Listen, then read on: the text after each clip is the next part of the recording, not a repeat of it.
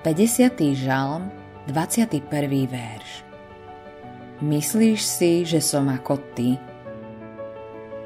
Najnebezpečnejšie pre nás ľudí je to, keď si myslíme, že Boh je taký, ako sme my.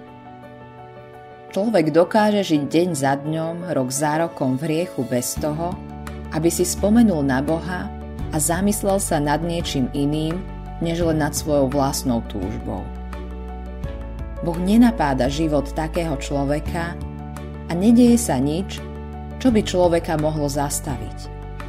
Vyvíja sa tak, ako chce. Tento fakt privádza mnohých ľudí k tomu, že Boh nie je. Že tu na zemi nie je žiaden trest za hriechy.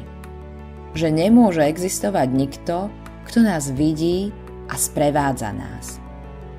Keby to tak bolo, Nemohli by sme predsa do nekonečna robiť to, čo stále robíme.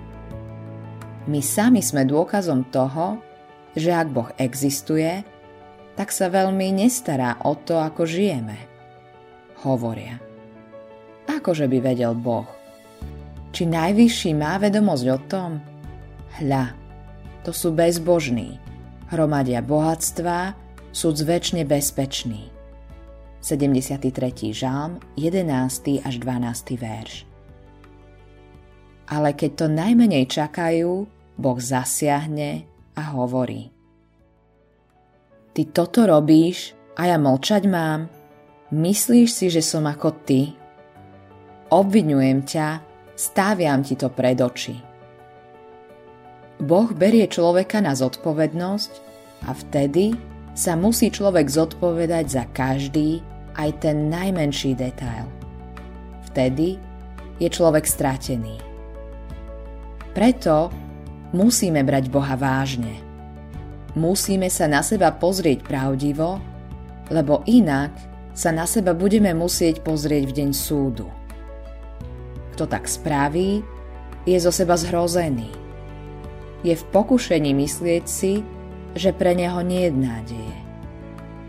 Aj on je v pokušení myslieť si, že Boh je taký ako my. Ale keby to bola pravda, tak pre toho, kto pravdu vidí, je budúcnosť beznádejná. Boh nie je ako my. On ničí zlé skutky a prestúpenia. Odpúšťa každému, kto sa nevyhovára a neospravedlňuje sa ale hľada svoje útočište pánovi Ježišovi. Neponesú viny žiadny z tých, ktorí sa utiekajú k nemu. 34. žalm, 23. verš. Autorom tohto zamyslenia je Eivin Andersen.